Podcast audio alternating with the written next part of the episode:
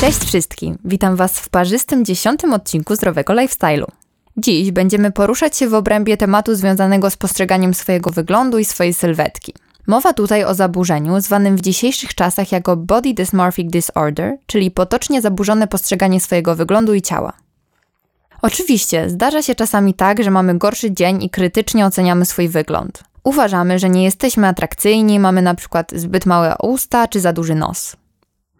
Zwykle jednak na drugi dzień budzimy się już w lepszym humorze i nie myślimy o naszych defektach.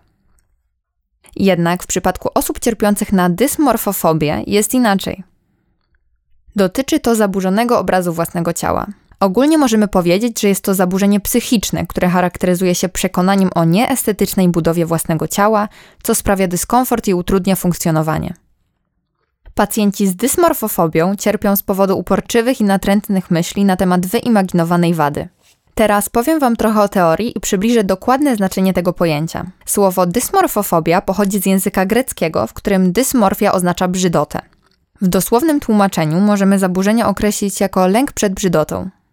W języku angielskim zaburzenie to nazywane jest BDD Body Dysmorphic Disorder, czyli cielesne zaburzenie dysmorficzne. W naukowej literaturze polskiej spotyka się również często określenie zaburzenia obrazu ciała, które jest stosowane zamiennie z dysmorfofobią.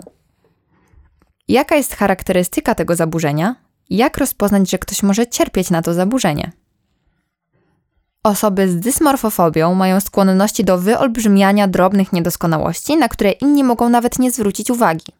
Zazwyczaj chory skupia się na twarzy, a mianowicie widocznych przez niego niewielkich zmarszczkach, kształcie nosa, ust czy uszu.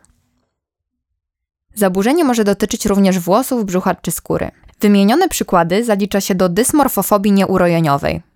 Drugą odmianą jest dysmorfofobia urojeniowa, z którą mamy do czynienia, gdy chory znajduje w swym wyglądzie mankamenty, których w rzeczywistości nie ma. Osoba z tym zaburzeniem bardzo często myśli o danym problemie, ale także wspomina o nim wielokrotnie w rozmowach z innymi. Przez większość dnia jej myśli krążą wokół tej niedoskonałości, przez co dochodzi u niej do obniżenia samopoczucia oraz zwiększenia dyskomfortu. Jest przesadnie skupiona na rzekomym defekcie oraz poświęca bardzo dużo czasu, by się go pozbyć bądź go zatuszować.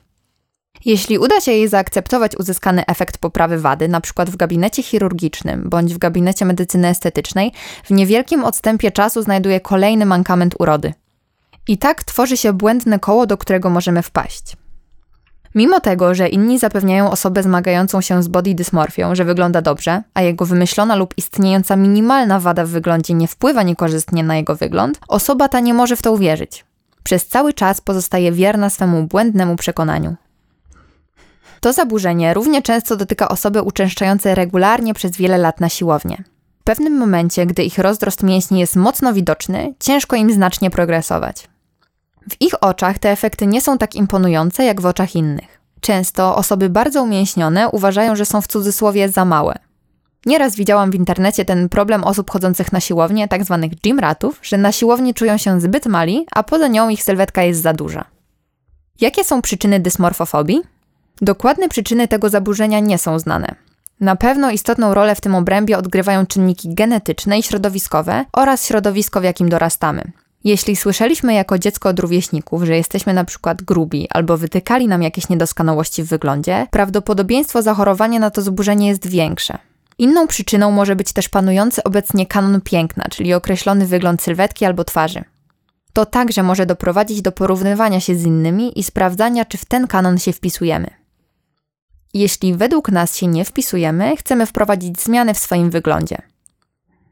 Oczywiście nie jest niczym złym poprawianie swojego wyglądu, jeśli na przykład zmagamy się od dziecka z kompleksem nosa. Wykonanie operacji nosa nie jest złe. Dzięki temu możemy poczuć się lepiej i pewniej. Ale wynajdowanie mankamentów, które są ledwo zauważalne albo w ogóle ich nie ma, a następnie poprawianie ich może być niebezpieczne. Rzadko mówi się, że od medycyny estetycznej bądź chirurgii plastycznej można się uzależnić, ale tak jest i to bardzo często. W naszych oczach stale nam czegoś brakuje, stale musimy coś poprawiać i tak naprawdę nigdy nie czujemy się usatysfakcjonowani ze swojego wyglądu.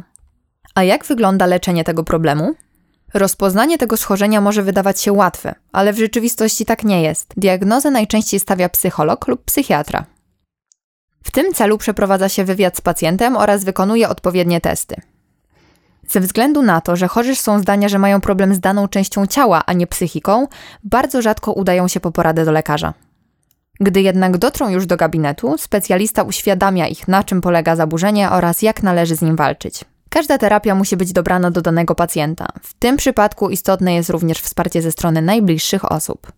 A więc, moi drodzy, uważajcie na siebie i akceptujcie swoje ciało.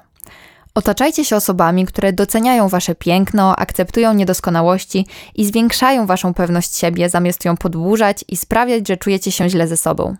Bądźcie zdrowi i szczęśliwi. Do usłyszenia w następnym odcinku. Cześć!